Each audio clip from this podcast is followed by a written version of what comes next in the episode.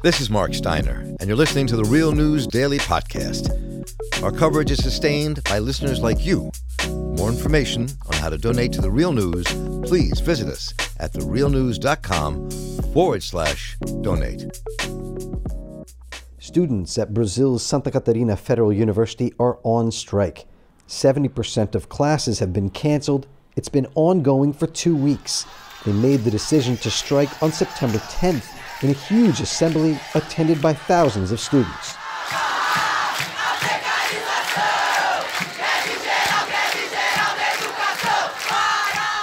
The students are striking against a massive 30% cut to the university budget and the rollout of a government restructuring plan called Future-se, which they say is an attempt to privatize the university system.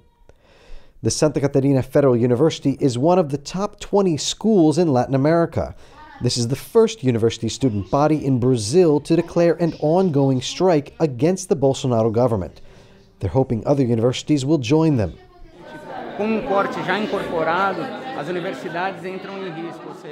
The universities will not make it to the end of the year with the budget slashed, and there's a possibility they won't make it halfway through the next year with the proposed budget.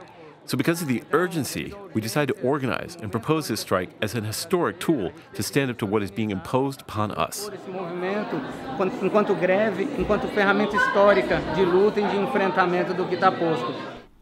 Teachers spoke out in support of the striking students last week during a university wide teacher assembly.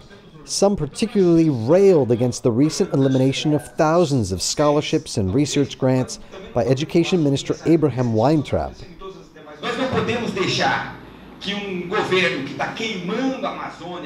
We can't let a government that is burning the Amazon, burning our mountains and burning our dreams contaminate the dreams of our students. What Minister Weintraub is doing with the Brazilian postgraduate students is terrorism. You don't do that. It ends the dreams of students who are just a year from finishing their masters and they don't know if they'll be able to continue or not because they don't know if there will be PhD programs in this country.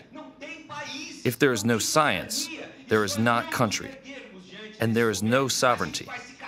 We have to stand up now. The teachers, however, voted against joining the students. Most classes, nevertheless, are canceled. The students may be on strike, but they're not staying home. Ongoing activities, events, and meetings are being held to organize and hash out next steps. Nós temos uma gama diversa de mentes de diversas áreas do saber e que poucos se comunicam num dia a dia. We have a diverse range of minds from different areas who don't usually communicate. So the strike is a moment these people who are worried about education are coming together. They're meeting and organizing in various working groups art, internal communication, foreign relations, legal. De arte, de comunicação interna, de articulação externa. Across campus, several days a week, pharmacy students visit with patients waiting to be seen at the university hospital. Some of their companions have already lost scholarships from the budget cuts. That's why we're here, because you deserve to hear about what's happening from us, the students. We are on strike, but that doesn't mean we're staying home. We want to study, but we want to be sure we can continue the semester or have the funds for next year, which is why we are on strike and speaking with the community. The funding cuts are already taking their toll. The university's subsidized school cafeteria is set to be closed.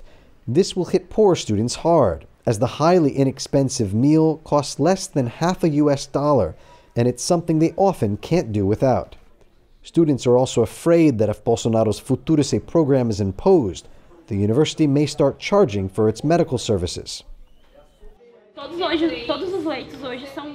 All of the beds right now at the hospital are public, and no one pays. But if this project is put into effect, many of the spots could go to private insurance plans. In other words, people will have to pay for medical care at the public hospital. Under Future-se, federal universities must acquire partial funding from private businesses and entities. The program was announced in July. In an overflowing school wide university council meeting earlier this year, the university overwhelmingly opposed the plan. University professors and deans have expressed major concerns because they weren't consulted and because it could put university administration in the hands of private entities investors, and businesses. They say it could impact how teachers are hired, the classes that are offered, and the direction of the university itself. Não dá para ignorar que esse é o projeto que está em curso com relação a uma das principais You can't ignore the fact that this project is being rolled out against one of the main fronts of resistance that any authoritarian government has to confront. We lived through the experience of the federal universities during the military dictatorship. The main resistance against the regime was created through the federal universities. Era o espaço em que você ainda conseguia, de alguma forma, eh, eh, criar uma resistência. For many of those here, Future-se is really a political tool to gut funding for humanities departments, sociology, and philosophy, which Bolsonaro has long accused of being hotbeds of Marxist teachings. With a greater dependence on private funding, Bolsonaro could ensure that investors put their money where they think it's a good bet business, engineering, maybe medicine. A gente acredita que mobilize a sociedade we need to organize society against this great risk, which means handing over its greatest ability to create a sovereign future, and that is with the public and autonomous universities. A university that can manage its resources and define where it's going to invest its money, in what research and specialization, and define its curriculum. And all of this, which is the foundation of the public and autonomous university, is at risk with the creation of this project Future-se. Students have vowed not to back down. The strike will continue, and they're expected to join more national rallies in early October.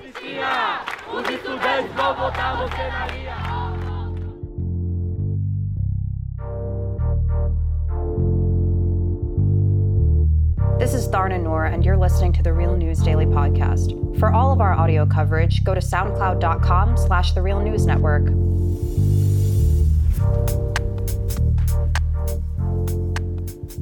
The U.S. government's border security buildup has been going on for 18 years now, affecting not only the Latino community, which has had to deal with the separation of families, the criminalization of communities, and with racial profiling, but it has also affected Native American border communities. We spoke to Ophelia Rivas, a Tohono O'odham elder who lives in the area of Ajo, Arizona.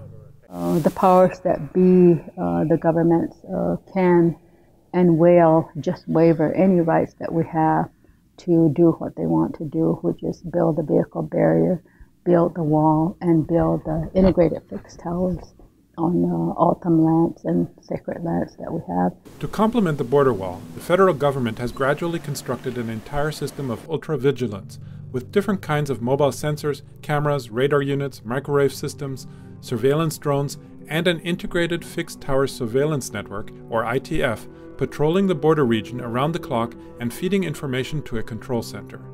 By using mobile high definition cameras, sensors, and radar stations, the system can detect and track movement from many places simultaneously, giving its control room the ability to guide many ground teams and at the same time to use a host of technological resources and special cameras to track many subjects at the same time. When the Border Patrol proposed these uh, uh, towers, they were calling them originally communication towers oh, we can't communicate with each other, so we're going to put these towers up. And originally they're 100, uh, 200 feet tall. And because of the airplane regulations, they reduced them to 180 feet tall. 180 feet tall, and they proposed 15 towers on the Tohono Nation. Elbit Systems is installing the surveillance system on O'odham land. The Israeli company was awarded a $145 million contract to construct 53 ITF towers in Arizona's southern border in 2014. According to the Jerusalem Times, it will be able to detect a single walking average sized adult at a range of 5 miles to 7.5 miles during day or night while sending close to real time video footage back to agents manning a command post. Popular Mechanics describes the system's accuracy. Elbit Systems is so specific that it can determine whether an individual is carrying a backpack or a long arm weapon. In Ajo, Arizona, we spoke to a group of Native community activists and inhabitants of the border area. According to most of them, this net of intensive surveillance has radically changed their lives in many ways. When I was born and raised here, we used to jump in my grandfather's truck, a bunch of other kids, we'd go down to Sonoita and it was no big deal crossing the border. You know, it was like normal stuff. It's like family. You know, everybody knows each other, and we had family down there. And we go down there, do shopping, you know, or go visit family, or get haircuts, and that, that was normal business to us. And there might have been two agents at the time when all this was happening, and they knew the locals, you know, so it was never a big problem. Everything changed after 9 11. The border became a national security issue with all the might of the federal government behind it. After 9 11, we saw um, the increase of checkpoints, and we cannot enter or leave our lands without going through a checkpoint and being questioned on who we are and where we're from. And it's and it's ironic because a lot of the people doing the questioning are outsiders to our homeland, and yet the people that are originally from there are often harassed and questioned the most. Uh, since 9 11, uh, there's been a, a, great difference, a very aggressive and uh, attacking people uh, to, to the point of, uh, you know, injuring people and killing people. I, I spoke in my language, so he pulled his um, uh, pistol and he put it at my head in front of my daughter and my grandson, and um, said that I would have to say whether I was a U.S. citizen or a Mexican citizen. And I said I was a Tohono Nation member. There have been many reported instances of violence that the Border Patrol has committed, including the running over of a O'odham Nation tribal member.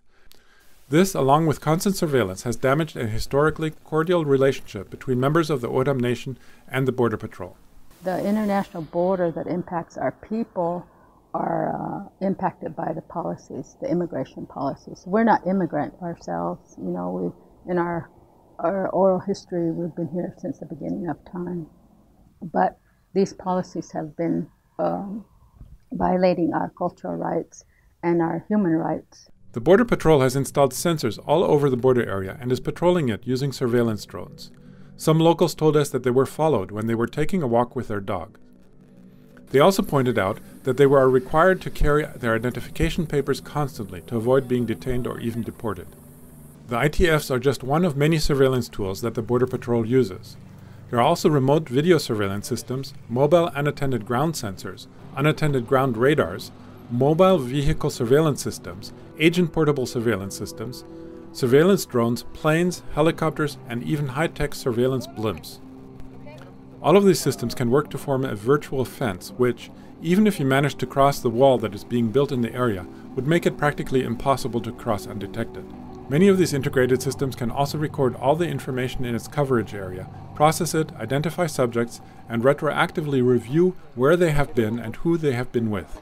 According to a written assessment directed to Congress by the Department of Homeland Security, Wide area persistent surveillance camera systems have the ability to surveil a specific region in order to increase the opportunity to detect and observe activities, identify entities involved, and track events followed in real time or backwards forensically.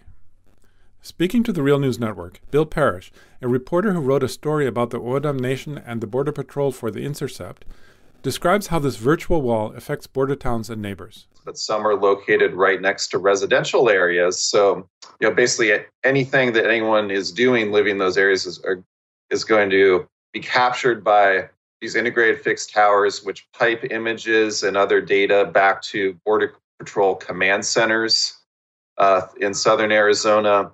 And they have a, a, a back in time feature, you know, sort of like a a TiVo meets Google Earth kind of feature where you know basically the all the images and data are stored and can be uh, pulled up uh, across time so you can so that border patrol agents are able to monitor people's movements over time which is which is essentially what persistent surveillance means. During the production of last week's report about the new border wall and the local ecosystem a real news team visited Quitobaquito Springs for several hours we filmed right next to the border, but until we got to a checkpoint, we weren't approached or searched. It is very probable that the agents in charge of the surveillance system in the area, who were notified of our presence beforehand, knew exactly what we did, with whom, and where. This kind of omnipresence entails great power over the populations it covers. As a result, it presents many questions, especially if the government expands its use. Bill Parrish, writing for The Intercept, quotes Bobby Brown from Border Protection at Elbit Systems as saying, over time we'll expand not only to the northern border, but to ports and harbors across the country. Despite numerous voices of opposition within the O'odham Nation, a March 22, 2019 meeting of the Tohono O'odham Council approved the construction of the towers as a sign of support for Border Patrol, the war on drugs, and, as reported by the LA Times, in the hope the wall would not be constructed in certain areas. This hope, however, seems misplaced, since the wall is scheduled to cover all of Arizona's southern border. Rivas believes that something larger might also be at play. She describes a worldwide trend of taking native land and displacing native nations as a very real danger for the Tohono O'odham people. You know, they they continue to funnel the people through there.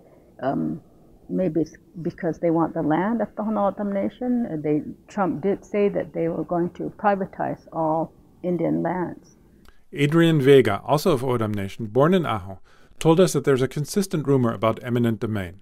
That's uh, always a question with the native lands in America, as we know, is uh, because the government feels they gave it to them, uh, they probably feel they can take it back. And that's a huge concern in the native nations.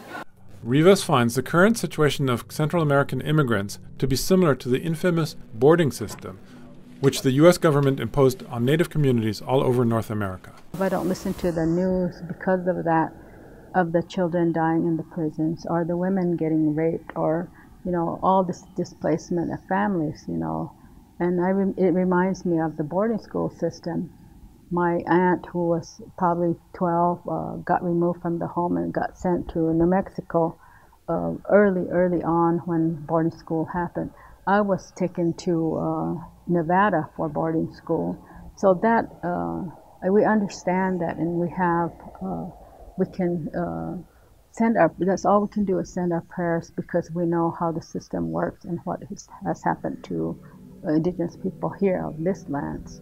Stay tuned with the Real News Network for more on this issue.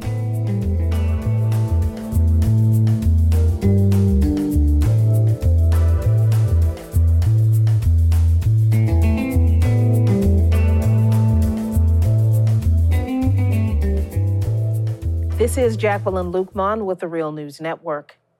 The president is driving the discussion about rising homelessness in this country, and he's targeting California in particular. Nearly half of all the homeless people living in the streets in America happen to live in the state of California what they are doing to our beautiful California is a disgrace to our country. It's a shame. The world is looking at it. Look at Los Angeles with the tents and the horrible, horrible, disgusting conditions. Now, of course, his rhetoric is callous and he doesn't focus on the human toll of homelessness at all. But what he also does not address are the causes of homelessness, which, if he did, if we did as a nation, could inform the solutions to the issue. That is, if we really cared to address them at all. So maybe if we look at one of the groups of people who are hit the hardest by the homeless crisis, we might be able to formulate some solutions to this problem, if that's really what we want to do. Here to talk with me about this community in LA County and how they are particularly hard hit by this crisis is Gale Holland. Gale covers homelessness and poverty for the Los Angeles Times. Gale, thank you so much for joining me today. Thank you for having me, Jacqueline. And I want to thank you for writing the piece on the Pacoima community that was recently published in the LA Times. That was an incredible uh, and shocking piece that was published. Um, but before we get into it, I want to address a part of what Trump said because I want us to put the homeless issue in California in some context. Let's talk about some real numbers. Homelessness is a growing issue in California, right? Correct. And it is it is an issue that has grown exponentially because homelessness has risen in California steadily since 2011, reaching almost 60,000 people that were documented as homeless this year, right? Absolutely. Now, to your article, about the community in Pacoima, California. That's a particularly interesting and unique community because this group of people that you highlighted in your article uh, were basically the children of a middle class, working class African American community in Pacoima, California. Pacoima is unique and noteworthy because it was one of the few places in Los Angeles County where African Americans could buy homes before the 1960 fair housing laws, right? Particularly um, suburban places. There were other neighborhoods in urban Los Angeles that didn't have racial covenants to keep Black people and other people of color out. But in the suburbs, and particularly the San Fernando Valley, like home of the Valley Girl, uh, the covenants were pretty ubiquitous across many, most of the communities other than Pacoima.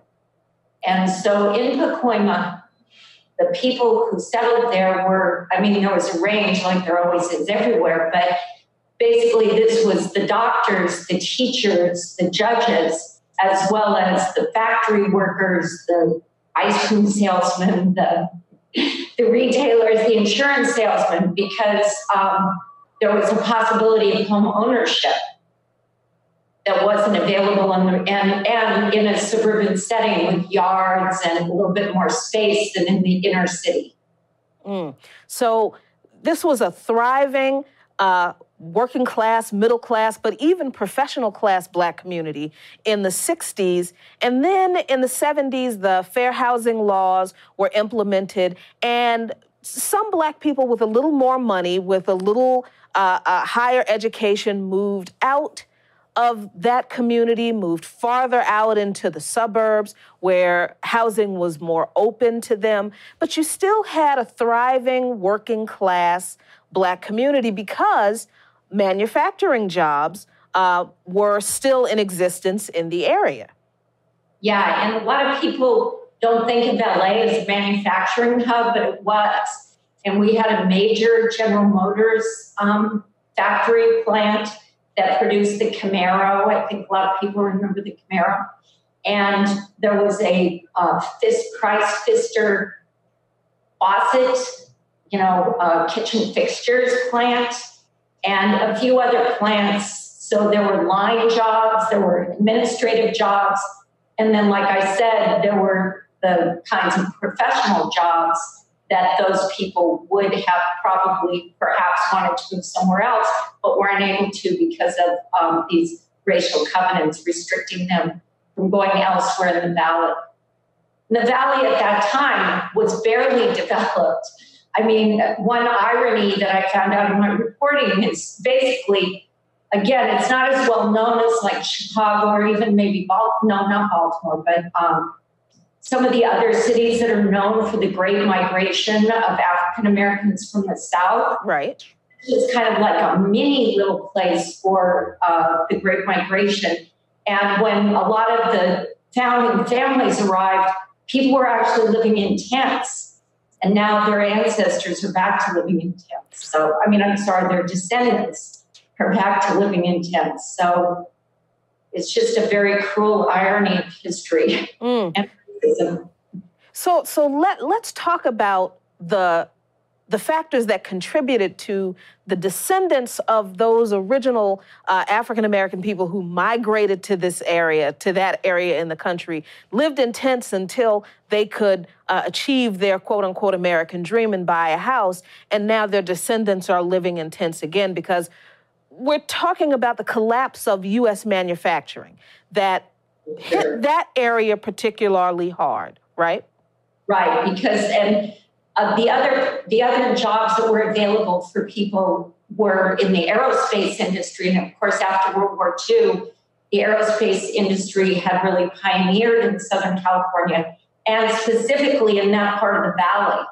So it was also the the decline of the aerospace industry, mm. and I think people didn't realize it till later, but this is what really, you know, people think of LA as Hollywood and Hollywood being where the money is in LA, but in actuality, the aerospace industry and some of its offshoots, like the auto industry and all the feeder industries to the big plains, is where a lot of the wealth of LA was created right after World War II.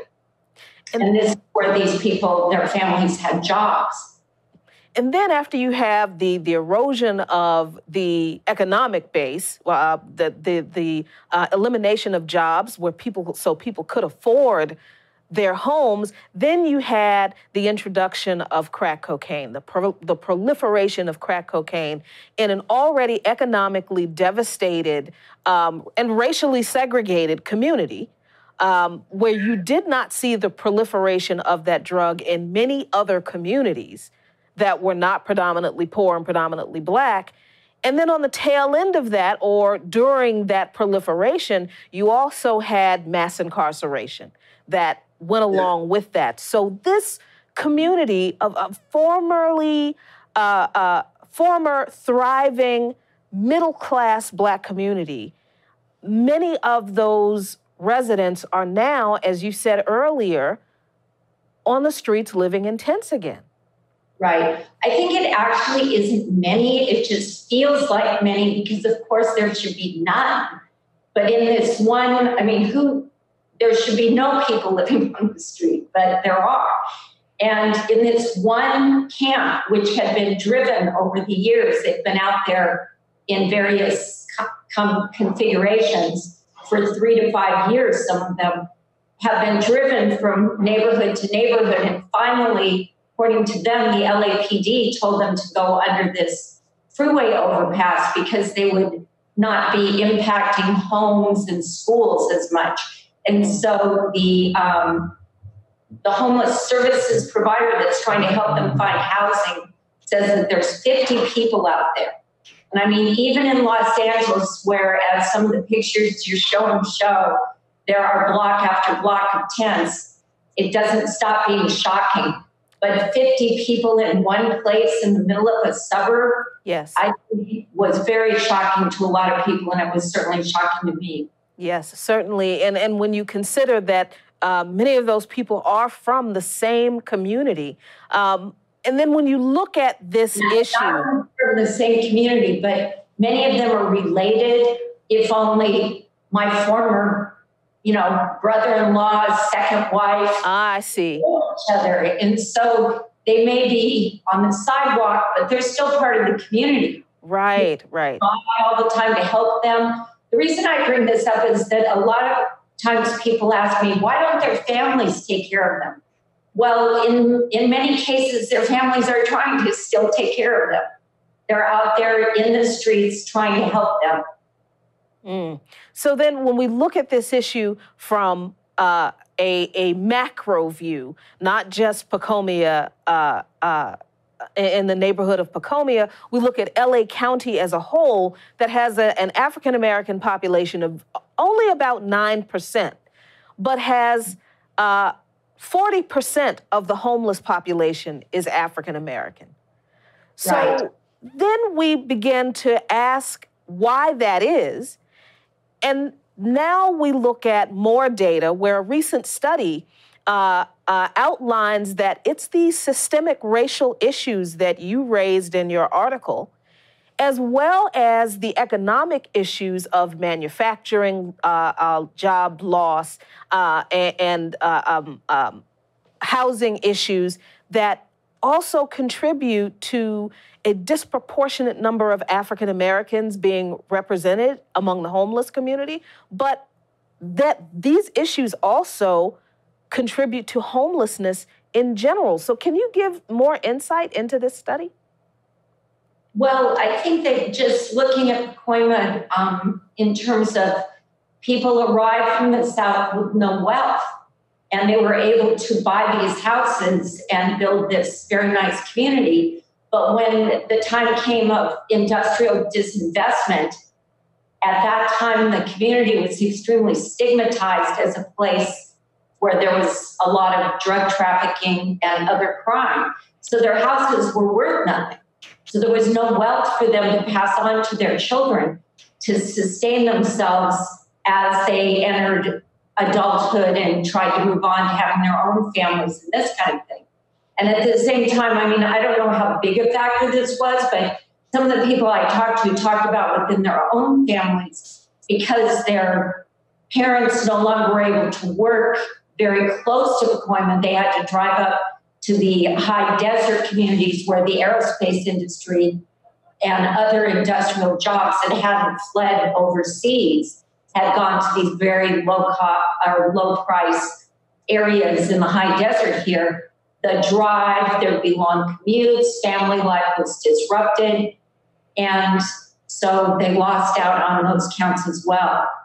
Mm. So when we hear this president and Ben Carson and others in this administration propose to use the police to clear away homeless encampments, even more than what is being done now, uh, to criminalize homelessness and to put homeless people in federal facilities, which are basically prisons and detention centers. That's clearly horrible for all people, for all homeless people. But what does it mean in particular for this group of people who have already been stigmatized, as you said, and and discriminated against, and have already faced so much uh, victimization? What what does it mean for people who truly have been victimized by the collapse of this American economy? Well, I think one thing that you that you will see immediately if you talk to these people is there's so much trauma there's people whose children who watch their children get killed in front of them. There's people who lost their parents for lack of health care or, you know, the hospitalization. They weren't able to get there on time. And so it's not it's not as simple as just get them an apartment. There's a lot of healing that has to go on for a lot of these people and just compounds for the people who, like Mr. Trump and Ben Carson, who are angered by seeing tents in the street, the the amount of time that they've been left there, both the circumstances that occurred in their neighborhood as they were growing up, and also the direct racism they experienced, and then some of the things that have gone on since then. They need a lot of services, like mental health services. I think there's many people out there that need mental health services. And uh, drug addiction or, or abuse services. And one thing that I think a lot of people don't realize is that, and I think the research is still out on this, but there's a lot of people that believe that the prevalence of drug abuse in the streets, it's not that these were drug abusers who therefore landed in the streets. There are certainly those people who weren't able to keep up a job or whatever, but there's an awful lot of people that start using drugs in the street to self medicate or for mental health problems that may have led to them being in the street. So I also think um, that one thing I've learned reporting on this for five years is that it's one thing to say you're going to take a criminalization approach to homelessness, but it, one would need to ask oneself how many police do we really have? Are we going to, if there's 59,000 people, there's 10,000 officers in the city of Los Angeles. Of course, homelessness is a 24 7 thing. If you think you're going to police those people 20, you know, round the clock, year round, with 10,000 officers that have every other law enforcement issue to deal, deal with at the same time, I'm not sure how serious those calls for that as a solution are. Mm. Because there just aren't the resources. There aren't the resources to impose the kind of uh, orders or that they want. And the same problem with incarceration. Um, the, there are plenty of people that clinicians here in Los Angeles would like to see enter mental health facilities and could benefit from it, and they aren't able to. They, the resources have not been dedicated to that. And I mean, the sheriff a long time ago said he would not take low level drug dealers into the jail because he would be overrun by them. Hmm. So, so Gale, let me let me ask you uh, uh, this final question. the rhetoric coming from this administration uh, is very similar to the, the, the build the wall rhetoric, uh, where there is demonization of a particular group of people, uh, blaming those people who are marginalized and victimized for all of the problems of this country. Is, is do you do you think that the the administration taking this uh, type of approach, demonizing, further demonizing homeless people, and especially uh, ex- particularly vulnerable groups of homeless people, uh, is that going to exacerbate the problem, in your opinion? Well, I think that political analysts and our political reporters feel that he's using it as a web, I'm sorry, a wedge issue to uh, rile up his base and hoping that that will help him with his reelection effort. Um, I again, he came out here. He spent a few days here. The only order he made was something about water quality being affected by having street camps. Um, I think California has is perhaps among the top states in dealing with its water quality, its air quality. I mean, we have problems because we're very overcrowded as a state. I, I just don't know how serious he is about it. So it leads one to believe that actually it's more of an election election year stunt, as the Democrats say, particularly as the cities that he's attacking are Democratic-led cities and cities with people of color, mm. where the politicians have been critical of the language that he's used about immigrants. And of course, for us in Los Angeles, where Latinos are not a minority, not even close. Um, it's it's beyond the pale to have that particular group demonized as people who haven't given to our society or our country because it's so much of our city, and they they make the city go round. I mean, every group does, but yeah, I, I, mean, it sounds like all of the things you mentioned, uh, of course, housing, uh, of course, an end to uh, racial discrimination, just acknowledging racial discrimination uh, that has contributed significantly to uh, homelessness for so many people of color, uh, and certainly substance abuse, mental health abuse, which of course ties into Medicare for All, and other social programs that could address this issue and mitigate it for hundreds of thousands of people across this country, but that's not where we are. And it looks as though we have much more work to do in this arena of addressing and relieving homelessness in this country. But Gale Holland, thank you so much for joining me today and uh, bringing us this story of the Pacoima community and what it means in the larger context of addressing homelessness in this country. Well, thank you for the opportunity. And thank you for watching. This is Jacqueline Luqman with the Real News Network in Baltimore.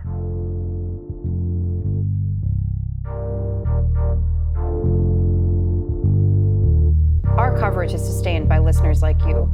For more information about how to donate to The Real News, head over to therealnews.com slash donate.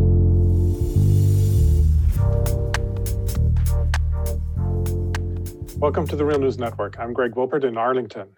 The chairman of the Israeli Blue and White Party, Benny Gantz, won more seats than Netanyahu's Likud party in the election that took place in Israel about two weeks ago. Nonetheless, Israeli President Reuven Rivlin decided to first give Netanyahu the right to try and form a coalition government. The reason for Rivlin's decision is that Gantz appealed to one of the parties that support him, the Joint List, and asked them to support him only halfway, so that Netanyahu would have the opportunity to form a coalition government first. Now, why did Gantz give up the opportunity to form a coalition before Netanyahu? One possibility is that uh, Gantz is distracted with a court case in the Netherlands, which is debating whether to issue an arrest warrant against him on charges of war crimes. On the same day that elections were held in Israel on September 17th, a court in The Hague, Netherlands, discussed a charge by Ismail Ziada, a Dutch citizen from the Gaza, Gaza Strip. Ziada filed charges against two men, Benny Gantz and Amir Eshel. In the course of his testimony, Ismail Ziada recounted how on July 20th, 2014, during the Israeli invasion of the Gaza Strip, his home in the El Bureij refugee camp in the center of the Gaza Strip was bombarded. Ziada's mother, Muftia Ziada, his brothers Jamil, Yusuf, and Omar, and his sister in law Bayan and his 12 year old nephew Shaban were all killed in the bombing. During the invasion, Benny Gantz was the commander of the Israeli military, and Emir Asher, Escher was the commander of the Air Force. Saeed Eldin Ziada, a member of the Ziada family, had the following to say about the case. Whether Gantz forms a government or becomes a prime minister, we, the Ziada family, and through our brother Ishmael, we will continue to pursue him in international courts. And we will look for any way or opportunity to judicially pursue him so we would criminalize him and have him in trial for the awful crime that was committed against six members of our family who got killed. We're now joined by Professor Hilla Dayan, who was present during the court proceedings in The Hague. She is the founder of the organization Academia for Equality, a Hebrew speaking network of scholars from around the world dedicated to issues of social and political justice. Also, she teaches comparative democracy and sociology of the other at the Amsterdam University College. Thanks for joining us today, Hilla. Thank you, Greg. So, one of the reasons that uh, we invited you to speak about this case is that you live in the Netherlands and you speak Dutch as well as uh, Hebrew. And um, so, can you tell us if this case has received any public attention in the Netherlands and in Israel? And if so, do you think it might have affected the vote of some Israelis, thinking that they uh, that the man in charge for um, the man that they were voting for may be charged with um, with uh, war crimes? Uh, well, first, let me tell you that uh, the hearing was an amazing uh, event, and uh, I left it really tantalized. Uh, the courtroom was full of uh, spectators, and the audience was mainly activists and supporters of the Ziada family, which was really heartwarming. And as an activist, and as for coverage of the case, I believe it was quite wi- widely and extensively covered by main news outlets, Le Monde, New York Times, and uh, and the Dutch press. Uh, Israeli press also covered it. Uh, I have to say, mainly online news. And uh, as far as I can tell from uh, uh, following up on the case reception in Israel, no television uh, covered uh, uh, the court hearing that day. Um, so I think that in terms of exposure to the Israeli um, uh, voters consti- constituency, uh, the court the case was not big news at all. Uh, although it did won some significant international headlines in Israel. Um, I believe um, no voter was dissuaded to not vote blue and white because of the court case. Most of the votes of blue and white are from the Zionist Center. Uh, it's a centrist party that is uh, very hawkish on military affairs and on security issues. Uh, he is quite fresh, uh, a fresh uh, commander of the IDF coming to the political scene, scene as a, a green uh, politician. And everybody um, sort of that votes for this party was, uh, yeah, supporting him as a figure, as a military figure, first and foremost. So uh, those who did not support or did not vote for for this party are um, mostly other votes went to uh, to Labor and to the Democratic camp and to, of course, the uh, the joint list was uh, came out the third largest party in the elections, which was uh, an incredibly uh, uh, positive development in, in in the results. Um, I want to turn to Gantz himself. Now, do you think that his maneuvering to allow Netanyahu to go first, first with the formation of a new uh, coalition government in Israel, is that related to the trial? I I believe that the trial is not a significant strategic concern for him. There have been other trials going on against Tzipi Livni and the Ehud Barak, if I'm not mistaken, and other very high profile people have faced uh, uh, some sort of proceedings against them, and it did not it all influenced their uh, careers uh, in the political scene in Israel. So I believe he, it's not really calculated into his uh, his considerations. However, I think that it's, um, if I may, it's it's quite uh, an interesting and unprecedented hearing. And maybe you want to get uh, you you you'd like to know more about why it is being uh, heard in a civilian court rather than in an international court where uh, all the other case proceedings were were um, uh, pursued. Yeah, I want to get to exactly that point, but actually, I first want to ask you something else. That is um, about what actually happened in that uh, proceeding that you observed.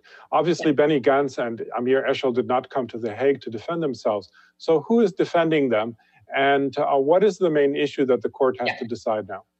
So, first of all, for your viewers and everyone watching, it's very important to know that The Hague, coming to The Hague, should not be confused with the International uh, uh, Court of Justice in The Hague, right? That's the international instance uh, where uh, grave human rights violations are being uh, uh, prosecuted. But here we're talking about the the the court in the Netherlands. So uh, so it's the Supreme Court of the Netherlands in The Hague, and that's an important distinction. It's just an, uh, the normal uh, national court system. Um, he was represented by uh, there, at least two law firms that we know of uh, are representing uh, Gantz and Eshel. this is quite a an investment. It's all it's being directly funded by the government of Israel uh, their defense. Uh, but we were surprised to see that in the hearing, uh, they sent very, very young advocates to uh, merely rehearse or read aloud uh, the arguments um, against the, uh, lawsuit. so we expected a much more heavy, um, yeah, a more heavy presence from the representatives of Gantz and Eshel, but uh, the yeah the presence in court was really junior uh, advocates, so it seemed very young and very um, yeah. There was not a lot of anything happening other than them reading from the already kind of submitted text to in front of the audience and the and the court. Now, ever since the Palestinian government in Ramallah signed the Rome Convention of the International Criminal Court, the Gaza Strip actually falls under the jurisdiction of the ICC in The Hague. So, why is this case taking place in a local court and not in the International Criminal Court, as you say?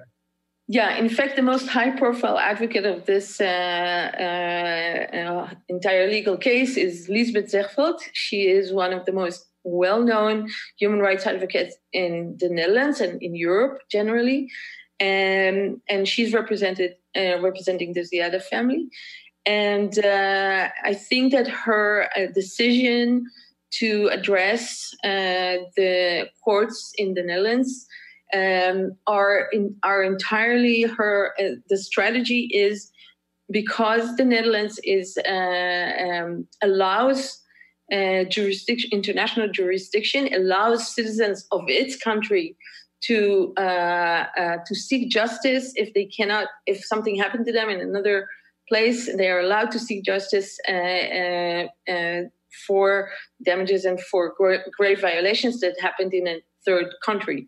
So the Netherlands recognizes this right of jurisdiction of international jurisdiction in her in its national courts and that is why I think uh, the case of uh, Ismail Ziada rests primarily on uh, basically two arguments. One, uh, this was um, uh, the attack on the uh, on the home in Gaza was a, an act of war crime, and second is the the Ismail Ziada is uh, claiming uh, he's claiming uh, compensation, which he intends to donate to the uh, to the families of the people killed in Gaza in that operation, and he's claiming recognition for it as a war crime. She's arguing, Liesbeth Zegveld is arguing that he cannot get any recourse to any system of justice, and especially not the Israeli criminal, uh, ju- uh, the Israeli justice system. Um, on and on that basis, uh, she asserts his right as a Dutch citizen holding citizenship to pursue uh, his case in the Netherlands. And I think that's the core of the uh, prosecution.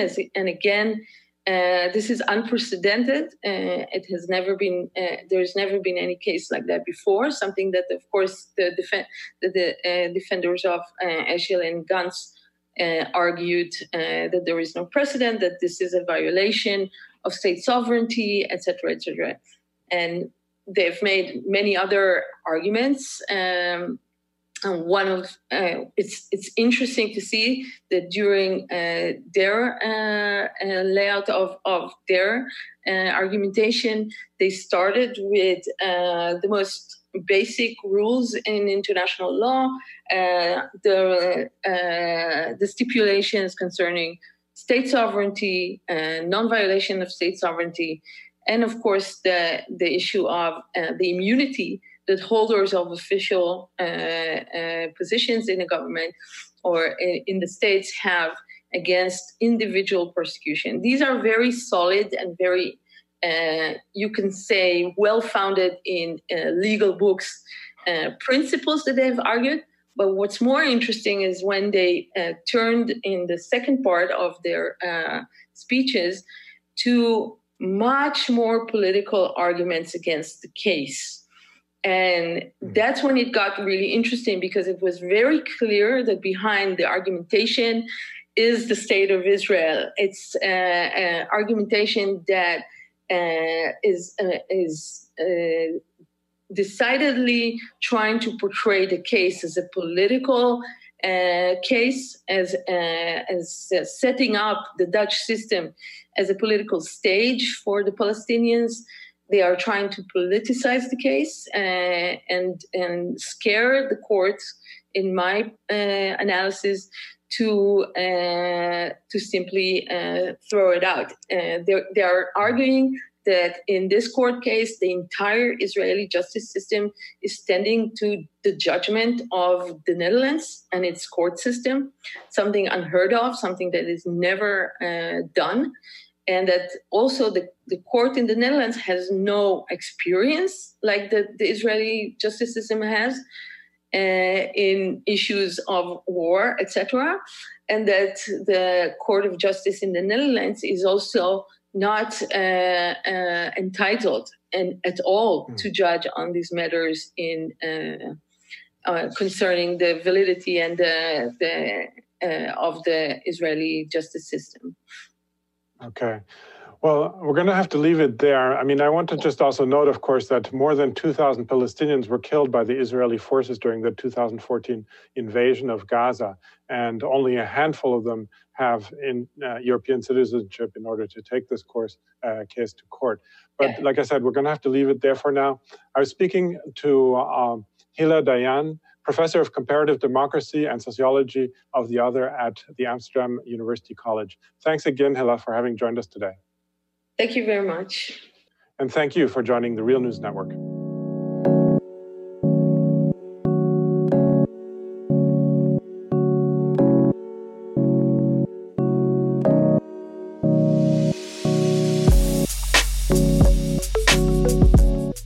That's all for today's podcast. For more news and analysis, head over to therealnews.com.